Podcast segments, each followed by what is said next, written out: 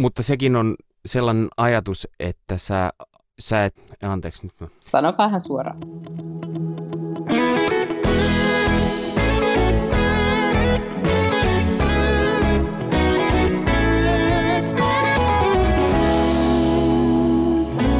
Lähetystyön takahuone. Tervetuloa kuuntelemaan Lähetystyön takahuoneen bonusjaksoa. 1.1. lähetettiin tällainen sinkkuna lähetystyössä jakso, ja siinä oli 2 Japanista ja sitten oli Kreikassa oleva henkilö myös mukana, ja jotta saadaan vähän erilaista näkökulmaa, niin otetaan tähän mukaan lähetystyöntekijä Anu, joka on hyvin erilaisessa kontekstissa ja maassa työskentelemässä. Tervetuloa, Anu. Kiitos. Ja varmasti näistä kulttuurisista eroista tullaan vielä puhumaan myöhemmin, mutta katsotaan, missä vaiheessa ne nousee meillä pintaa tässä. Mutta ihan ensimmäiseksi mä haluan kuulla sulta, että minkälainen prosessi sulla henkilökohtaisesti oli lähteminen, nimenomaan suhteessa siihen, että sä lähdit sinkkuna? No, olihan se tietysti osa sitä prosessia, että joutui miettimään, että onko mä valmis lähteen yksin. Ja mä kuitenkin sanoisin, että se oli lopulta aika helppo prosessi, koska mulla oli niin jotenkin vahva se palo lähteä ja vahva jotenkin se tietoisuus siitä, että Jumala on kutsunut mut lähtemään. Ja sitten mä niinku ymmärsin, että no ei tässä nyt kauheasti ole vaihtoehtoja, että joko mä voin sanoa Jumalalle, että no en mä halua totella tota kutsua, tai että no ootellaanko tässä nyt sitten jonkun aikaa ja katsellaan, että muuttuisiko tämä tilanne, että löytyisikö mies, jonka kanssa lähtee. Mutta se ei jotenkin ehkä tullut missään vaiheessa semmoisena kysymyksenä, vaan se tuli enemmän silleen, että joo, mä haluun lähteä, ja jos Jumala ei ole mulle ketään antanut, kenen kanssa lähteä, niin sit mä oon valmis lähteä yksin. Et se oli jotenkin suurempi se palo lähteä kuin jäädä odottelemaan sitä puolisoa, mahdollista puolisoa. Jos sä saisit nyt kirjoittaa itsellesi kirjeen ja lähettää sen siihen hetkeen, kun sä olit lähdössä, niin mitä sä kirjoittaisit siihen kirjeeseen? Mä luulen, että mä kirjoittaisin siihen varmaan ensimmäisenä niin, että Jumala on sun kanssa, koska jotenkin tässä on ollut tosi erilaisia vaiheita tietysti matkan varrella ja paljon on tietysti joutunut myös välillä sitä omaa yksin lähtemistä ja sinkkuna lähetyskentällä elämistä myös prosessoimaan, niin sitten jotenkin kaiken kattava teema on ollut se, että muista, että Jumala on sun kanssa. Ja jotenkin siitä käsin on ollut hyvä ja turvallista jotenkin elää tätä lähetyselämää ja lähetin elämää. Ja mä muistan, että kuitenkin silloin alkuvaiheessakin niin ei välttämättä liittynyt siihen niin kuin yksin lähtemiseen, vaan ylipäätään liittyi paljon jotenkin kysymyksiä ja pohdintoja siitä, että oonks mä jotenkin riittävä ja osaaks mä riittävästi ja millainen mä oon jotenkin, että voiko Jumala ylipäätään käyttää mua ja lähettää mua lähetystyöhön, niin siihen liittyen haluaisin jotenkin rohkaista itseäni. Jos ajatellaan nyt sitä kulttuurista puolta, niin siinä varsinaisessa jaksossa Johanna esimerkiksi kertoi siitä, että kun hän on ollut siellä sinkkuna ensiksi, ja nyt on sitten vaimona lähetystyössä siellä, niin hänellä on tavallaan se status jo, että hän on sensei, mutta jos hän olisi lähtenyt miehensä kanssa yhdessä sinne, niin ei välttämättä olisi sitä kyseistä statusta, eli että on sensei, eli tällainen opettaja. Niin mikä on siinä kulttuurin yhteydessä, missä sä työskentelet, minkälainen status on sinkkuna olla siellä? No niin, tässä kohtaa varmaan sitten vähän pitää avata sitä, että millaisessa kulttuurissa mä täällä elelen. Eli mä oon siis tällaisessa muslimienemmistöisessä maassa ja on myös aikaisemmin ollut toisella kentällä, joka oli myös muslimimaa, joten konteksti on hyvin erilainen kuin vaikka Japanissa. Ja täällä mä sanoisin, että sinkkuus on ehkä niin kuin jossain määrin ihan normaalia, mutta se ei ole millään tavalla yleistä. Eli islamilaisessa kulttuurissa on kyllä hyvin, eletään niin kuin perhekeskeisesti ja itse asiassa myös niin kuin mennään aika nuorena naimisiin ja se on jotenkin tosi semmoista niin kuin perhekeskeistä se elämä, niin sen takia sitten sitten sinkkuna eläminen ei ehkä ole ihan niin kuin sillä tavalla tähän kulttuuriin niin kuin normaalia, mutta sitten toisaalta, koska mä oon ulkomaalainen sinkku, niin sitten se ehkä nähdään vähän eri tavalla, että se ei ole nyt ihan niin epänormaalia, koska sitten kyllähän eihän tämä maa myöskään missään niin kuin elä missään pimennossa, että kyllähän täällä on niin kuin nähty paljon vaikka länsimaalaisia elokuvia ja muita, joissa on sinkkunaisia ja toki ne antaa sitten tietynlaisen kuvan, ei aina välttämättä kauhean hyvää kuvaa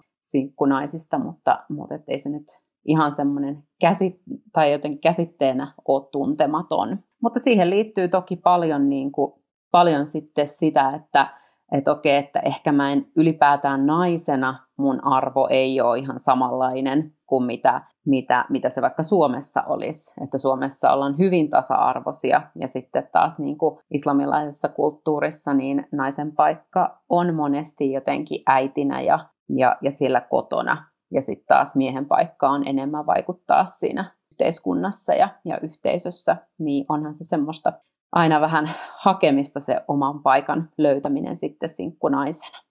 Mites kun siinä varsinaisessa jaksossa, mä viittaan koko ajan siihen, mutta siellä puhuttiin siitä kuulluksi tulemisesta, niin onko sun mahdollista tulla sen kulttuurin keskellä kuulluksi?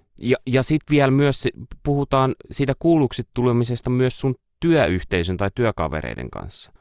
No, mun työkavereiden kanssa niin kyllä koen tulevani erittäin hyvin kuulluksi. Mun tiimi koostuu amerikkalaisista ja siinä on sekä perheellisiä että sinkkuja niin kuin työyhteisössä. Ja sitten mitä mä ajattelen muuten jollain tavalla työssä, mun työtehtävissä, niin siinä on kuitenkin sanoisin, että paikallisista mun työkaverit on pääsääntöisesti naisia. Ja kyllä mä heidän kanssa koen olevani hyvin jotenkin samalla viivalla ja koen tulevani kuulluksi. Mutta sitten taas niin kuin ehkä sellainen muuten yhteiskunnassa, niin kyllä mä jotenkin niin kuin näen sen, että mä oon hyvin eri asemassa niin kuin suhteessa miehiin. Ja toki jotenkin mä oon ehkä niin kuin tottunut siihen, että ei mun myöskään tarvii väkisin jotenkin niin kuin runnoa omia mielipiteitäni niin kuin miesten keskuudessa läpi, että mulle riittää se paikka, missä mä oon. Entä turvallisuuden suhteen? Koetko sä turvattomuutta, kun sä yksin liikut tai ja miten sen yli pääsee, jos kokee turvattomuutta, niin minkälaisia keinoja sen ratkaisemiseen on? No mä en koe turvattomuutta, mutta siihen liittyy paljon myös sellaiset tekijät, että me ollaan tarkasti mietitty siinä vaiheessa, kun mä oon tänne tullut, että mihin mä sijoitun asumaan. Että mä en asu missään pimeällä sivukujalla jossain, niin kuin, missä olisi niin kuin pitkä matka jotenkin pimeitä katuja pitkin kotiin, vaan mä asun yhden päätien varrella, jossa on niin kuin aina liikennettä ja mun on turvallista periaatteessa mihin vuorokauden aikaa hyvänsä kulkea siinä. Ja jotenkin mä ajattelen, että siihen semmoiseen, niin kuin, mikä voisi vaikuttaa turvattomuutta, niin olisi semmoinen, että ei ymmärtäisi sitä, miten tässä kulttuurissa pitää sinkkunaisena käyttäytyä. Eli yksi semmoinen ehkä hyvä esimerkki on se, että islamilaisessa kulttuurissa niin nainen ja mies eivät voi, tai nainen ei voi katsoa miestä silmiin, eikä mielellään kaasti hymyilläkään miehelle, koska se on heti tämmöinen seksuaalinen viesti sitten sen miehen suuntaan, niin semmoisista esimerkkeistä, jos ottaa kiinni ja pitää huolta, että okei, että mä en käyttäydy sillain tässä kulttuurissa, että mä viestitän mitään, mitä voitaisiin väärin tulkita, niin se luo jo aika paljon sitä turvallisuutta mulle itselleni. Ei kai sitä voi oppia niin kuin pelkästään kirjoista, mutta sitten taas toisaalta, onko se vähän myöhää oppimista, jos siellä paikan päällä vasta opiskelee sitä, että millä tavalla pitää käyttäytyä? Miten se? No kyllähän siinä siis isossa arvossa ovat ne lähettikollegat, jotka on aiemmin eläneet siinä tilanteessa, että heiltä voi kuulla sitä, että no mitä se niin kuin käytännössä, minkälaisia asioita pitää ottaa huomioon ja sellaista. Mutta sitten kyllä, ikävä kyllä täytyy sanoa, että kyllähän siinä käy myös niin, että ethän sä niin kuin siinä päivänä, kun sä muutat siihen uuteen maahan ja uuteen kulttuuriin, niin ethän sä osaa elää sen mukaan. Että kyllä mä esimerkiksi olen tosi monta kertaa niin kuin toiminut väärin. No mulle tietysti ulkomaalaisena ehkä annetaan jonkun verran myös anteeksi, mutta sitten kyllä mä oon joutunut vähän ikäviin tilanteisiin joskus miesten kanssa sen takia, että mä en ole jotenkin ehkä osannut käyttäytyä niin kuin ihan kulttuurin mukaisesti, mutta en nyt mihinkään suoranaisiin vaaratilanteisiin onneksi. Pystytkö sä kertoa jonkun esimerkin nyt, jos joku on lähdössä sellaiseen kulttuuriin, niin voisi yhden jutun tästä sitten oppia? No, sekin on tietysti hyvin tilannekohtaista, että ainahan ihmiset toimii tietysti eri tavalla, mutta yksi semmoinen ehkä yleinen jotenkin tilanne, mikä mulle on useamman kerran ehkä toistunut, niin on se, että mun miespuolinen henkilö vaikka jossain kadulla tulee kysymään, saattaa aluksi kysyä ihan vaan vaikka jotain osoitetta, että tiedänkö mä, missä se on. Ja sitten kyllähän mä nyt voin sitten vaan vastata, että no en tiedä ja jatkaa matkaa, mutta sitten kun olen tämmöinen ystävällinen luonne, jos satun tietämään, niin haluan tietysti auttaa. Ja sitten joskus näistä tällaisista tilanteista, jos olen niin kuin ikään kuin liian avulias, että rupean hirveästi neuvomaan ja vähän niin kuin, että no pitäisiköhän mun lähteä jopa näyttämään, niin se menee sitten jo yli. Ja silloin se tulkinta on sitten ollut semmoinen, että ahaa, tämä haluaakin nyt tehdä enemmän tuttavuutta ja no entäs jos lähdetäänkin tästä nyt yhdessä kahville tai jotain muita tällaisia kutsuja sitten tulee, niin semmoista sanotaanko, että ylimääräistä ystävällisyyttä vastakkaista sukupuolta kohtaan, niin ehkä voisi yrittää välttää. Niin tämä on varmaan sellainen, että täällä Suomessa asuvan on ehkä vähän vaikea niin kuin päästä sisälle tuohon, koska se on niin erilainen maailma. Joo, niin mäkin ajattelen, että kyllä sitä on niin kuin ehkä vaikea ymmärtää. Ja sitten myös helposti Suomen kontekstista voidaan ajatella, että no kyllähän minulla nyt suomalaisena naisena on oikeus elää niin kuin haluan. No on varmaan, mutta sitten pitää myös kantaa ne seuraukset siitä, että ehkä tässä kulttuurissa ei niin kuin aina sitten tulkita sitä ihan samalla tavalla. Hei, sä sanoit aikaisemmin jo siitä amerikkalaisten kanssa työskentelemisestä, eli mun on pakko tarttua siihen, koska mä ajattelin jollain tavalla, että vaikka lähteekin sinkkuna vaikkapa jonnekin Kreikkaan, mutta jos siellä on muita pohjoismaisia ihmisiä tai jopa Suomesta, niin se ei välttämättä koe samalla lailla yksinäisyyttä, kun menee sellaisten kulttuurien pariin, jotka itselle on vieraita. Vaikka me nähdään jenkkiläistä leffoja ja muita vastaavia, niin se ei kuitenkaan välttämättä ole meille sitä ominta kulttuuria, eikä sitten se maan kulttuuri. Niin millä tavalla sä pärjäät sen yksinäisyyden kanssa, kun sä oot ainoa suomalainen, joka tykkää salmiakista ja saunasta? En mä tiedä, tykkääkö sä salmiakista. Mä itse asiassa inhoan salmiakkia, mutta mä sanoisin, että mä en koe yksinäisyyttä. Mä en varmaan ole kokenut niin kuin jotenkin yksinäisyyttä kertaakaan täällä ollessa että mun amerikkalaisten kanssa, mutta mä koen erilaisuutta. Ja ehkä sellaista, niin kuin, että mä en aina jotenkin tuu ymmärretyksi. Se ei ole siis välttämättä kielikysymys välillä toki sekin, mutta sellainen, että koska meidän kulttuurilliset taustat on niin erilaiset, niin sitten ehkä mä en niin kuin, tai mä koen välillä, että mua ei ihan ymmärretä just sen takia, mutta mä sanoisin, että muuten mun jotenkin niin kuin suhteet amerikkalaisiin näihin mun tiimikavereihin, niin on kyllä niin jotenkin läheiset ja hyvät, että mä en kyllä niin kuin yksinäisyyttä varsinaisesti koe. Ja mulla on siis tosiaan sekä pari perhettä että pari sinkkua tässä mun tiimissä. Ja mä jotenkin ajattelen, että me myös puhutaan paljon. Me puhutaan tosi avoimesti niin kuin siitä, mitä on olla sinkku ja mitä on olla vaikka perheen äiti tai perheen isä, mitä on olla aviopuoliso, mitä on olla vanhempi.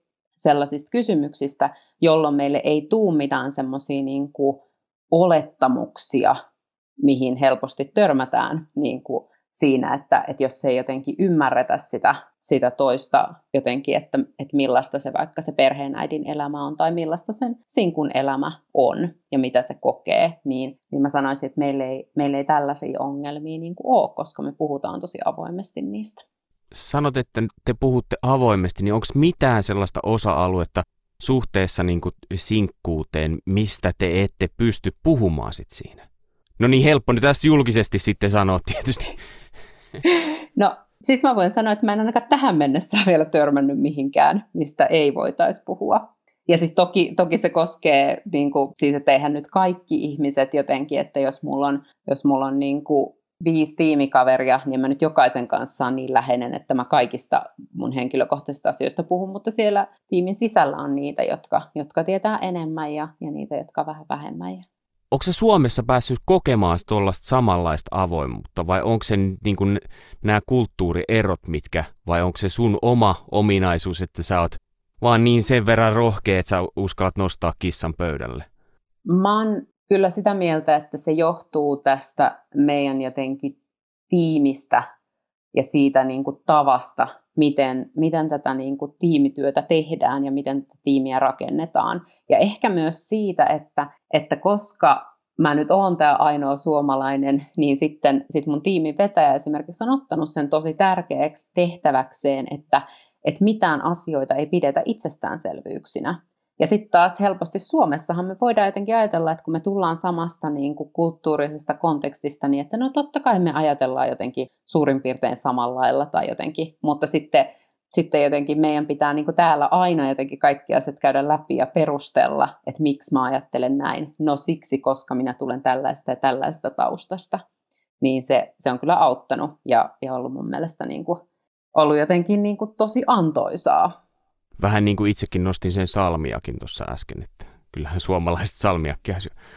No okei, kun sä kuuntelit ton varsinaisen jakson tästä sinkkuna lähetystyössä, niin minkälaisia ajatuksia se ylipäätään herätti sussa?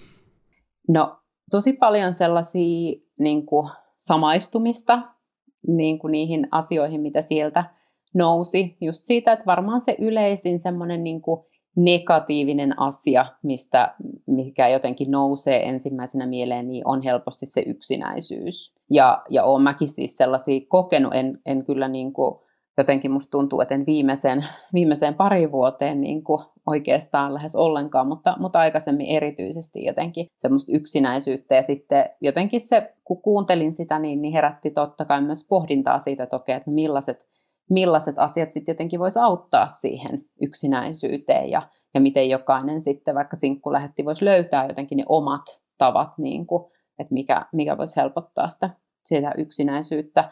Tai ylipäätään kyllähän se koskee ihan jokaista lähettiä, on perheellinen tai sinkku, niin varmasti tulee niitä hetkiä, jolloin sitä yksinäisyyttä kokee. Niin ehkä se sellainen isoimpana juttuna. Ja onko sulla tavallaan tämä tiimin läheisyys ollut se, mikä on auttanut sua siinä, että sä et ole kokenut nyt pari vuotta yksinäisyyttä? Joo, kyllä mä ajattelen niin, että se on vaikuttanut tosi paljon siihen, että jotenkin mä koen, että mut on niin kuin kutsuttu myös osaksi jotenkin niin kuin vaikka niitä perheitä, jotka mun tiimiin kuuluu, niin että mä oon vähän niin kuin yksi perheenjäsen siellä. En toki asu heidän kanssaan, mutta jotenkin hyvin semmoinen perheenomainen se aina se tilanne, kun mä siellä oon, että mä en ole niin kuin vieras, niin se vaikuttaa jotenkin, että kokee kuuluvansa johonkin. Ja se on ehkä semmoinen, mitä mä mietinkin, kun mä sitä kuuntelin, että on se sitten niin kuin tiimi, tai jos ei ole sitä tiimiä, niin että joka tapauksessa olisi joku, johon sä koet kuuluvasi. Sehän voi olla vaikka seurakunta, jos sulla on siellä semmoinen niin kuin uskovien yhteys, johon sä koet, että okei, että mä oon osa tätä ja mä kuulun tähän. Niin se voi jo niin kuin, semmoinen kuulumisen tunne johonkin, niin varmasti auttaa tosi paljon sitä. Kun sä kuulit ton varsinaisen jakson, niin minkälaisia ajatuksia sulla heräsi sen puolesta, että mitä siinä olisi vielä pitänyt käsitellä? No, nyt kuulostaa siltä, että tulee pitkä lista. Joo, ei tule pitkää listaa, mutta mietin, että kyllähän siitä varmaan olisi vaikka 5 tunnin ohjelma, niin se olisi jos olisi halunnut, mutta musta siinä oli sellainen tiivistetysti ne asiat, mitkä varmaan on sellaisia yleisiä.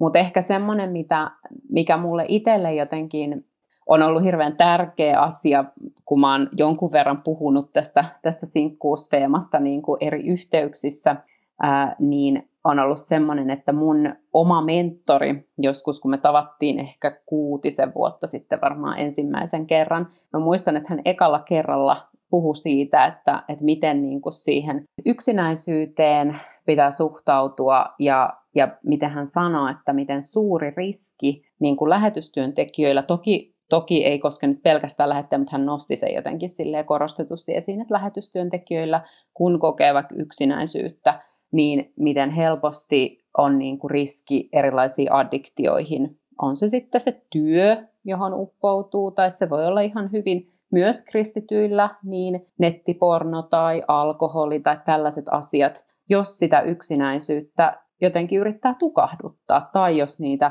omia tunteita yrittää tukahduttaa, koska kyllähän ihan yhtä lailla myös niin kuin sinkun elämään kuuluu niin kuin seksuaalisuus ja sellaiset tunteet, niin jotenkin, että jos niitä yrittää jotenkin turruttaa tai tukahduttaa, niin sitten semmoinen addiktioiden riski on aika iso, ja se on ollut jotenkin itselle semmoinen, mistä mä oon muutamia kertoja saanut sitten tuleville läheteille puhua ja heitä siinä rohkaista, että etsitään yhdessä semmoisia niin kuin hyviä tapoja jotenkin niin kuin käydä läpi ja keskustella ja etsiä hyviä jotenkin purkukeinoja niihin niin kuin erilaisiin tunteisiin ja yksinäisyyteen ja ulkopuolisuuteen ja kaikkeen sellaiseen.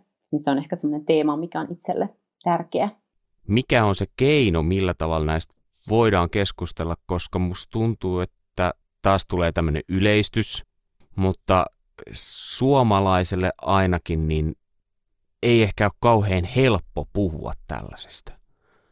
Me tehdään muuten, tulee semmoinen jakso tuossa Pieni ihminen suuressa mukana podcastissakin, kun asioista, joista emme puhu. Ja siinä muistakselleen mainitaan justiinsa seksuaalisuus ja sen jälkeen on pieni hetki hiljaisuutta. Niin millä tavalla niistä voi puhua? No, kyllä mä ajattelen, että meillä on, tai mä ainakin tunnen muutamia sellaisia ihmisiä, kristittyjä, jotka puhuu hirveän rohkeasti näistä asioista. Ja mun mielestä meidän pitäisi jotenkin nostaa heitä niin kuin enemmän esiin, jotta sitä asiaa saataisiin, niin kuin, vaikka sitä seksuaalisuutta tai addiktioita tai mitä hyvänsä, että niitä saataisiin jotenkin, niin kuin, en sano, että normalisoitua, mutta tuotua jotenkin sellaiselle niin kuin tasolle, että tämä puhuminen näistä asioista on tärkeää. Ja että ihmiset kamppailee, kaikki kamppailee niin kuin erilaisten asioiden kanssa, että sun ei tarvitse niin kuin jotenkin piiloutua johonkin komeroon sen takia, että sä koet jotain tunteita tai niin kuin jotenkin kamppailet erilaisten kysymysten kanssa. Ja sitten toki ehkä niin kuin myös se, että jos löytää, nyt mä ajattelen jotenkin itse esimerkiksi, että jos on sellaisia niin kuin ystäviä tai mentori, jotka jotenkin niin kuin elää sillä tavalla samalla, niin kuin, että heillä on samanlaista kokemuspintaa, niin sellainen ehkä voi olla myös sielunhoitosuhde, mutta ehkä ihan vaan semmoinen ystävyyssuhde, jossa voidaan avoimemmin niin kuin puhua asioista. Niin sellaiset on mun mielestä hyviä väyliä. Ehkä siinä olisi yhden jakson teema ihan. Vähän kyllä kuulostaa siltä, että mistä siinä uskaltaa sitten puhua, mutta hei, jos sä päätyisit haastattelemaan lähetyskurssille pyrkivää, joka on sinkku, niin mitkä olisi ne kysymykset, mitä sä hänelle esittäisit?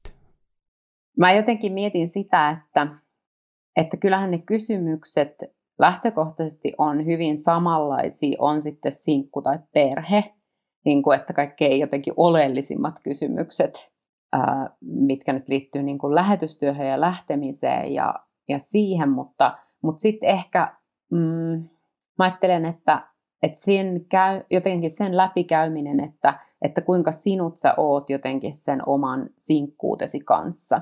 Se, että jos sun elämä jotenkin pyörii sen teeman ympärillä koko ajan, tai että sun elämän jotenkin semmoinen niin kuin tähtäyspiste ja jotenkin niin kuin maali ikään kuin on se, että minun on löydettävä aviopuoliso, niin silloin ehkä on asioita, joita joita olisi hyvä vielä pikkasen niin kuin käsitellä Suomessa, että ei lähde semmoisen ison taakan kanssa sitten kentälle. Jollain tavalla ihan vaan, niin kuin, en ehkä esittäisi mitään kauhean suoria kysymyksiä, että oletko sinut sinkkuutesi kanssa, vaan enemmän jollain tavalla sellainen keskusteluprosessin kautta, että miten sä koet sen ja minkälaisia vahvuuksia sä näet siinä ja minkälaisia haasteita ja toivoisitko tilanteen olevan toisenlainen ja sellaisia juttuja ehkä juttelisi.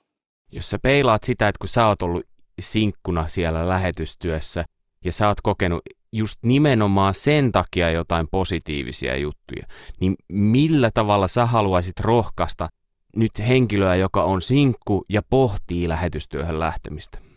No ihan haluaisin jotenkin sanoa kyllä, että Jumala on varmasti antanut kutsun lähtee, jossa sitä pohdit. Toki on hyvä rukoillen edetä ja Jumala kykenee ne ovet sulkee, mutta et rohkeasti vaan eteenpäin. Ja koska jotenkin Jumala kykenee täyttämään meidän myös kaikki tarpeet, niin sitten jotenkin siitä näkökulmasta niin haluaisin sanoa, että älä pelkää lähteä yksin.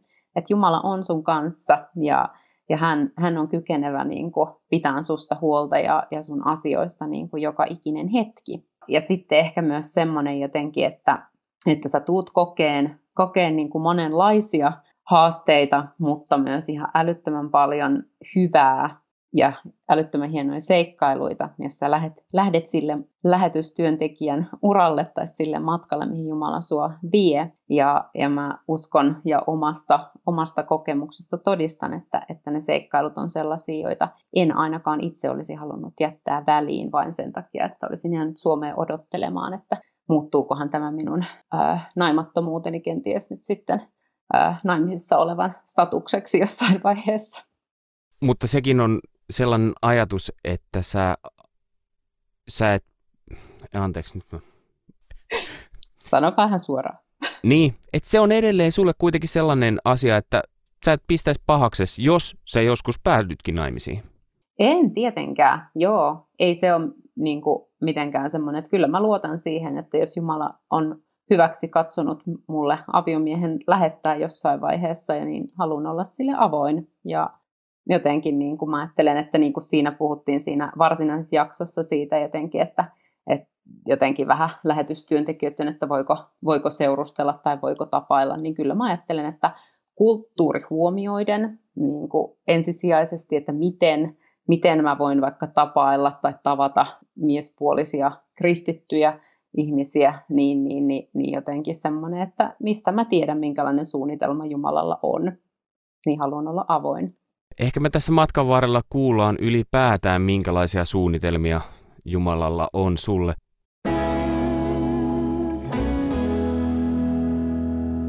Kiitos Anu, kun olit tässä vieraana, mutta loppuun vielä. Mä haluaisin sulta, sä oot kyllä puhunutkin aika henkilökohtaisesti, mutta henkilökohtaisesti, mikä on ollut yksi hienoin juttu siellä, minkä sä oot kokenut just sen takia, että sä oot ollut sinkkuna siellä?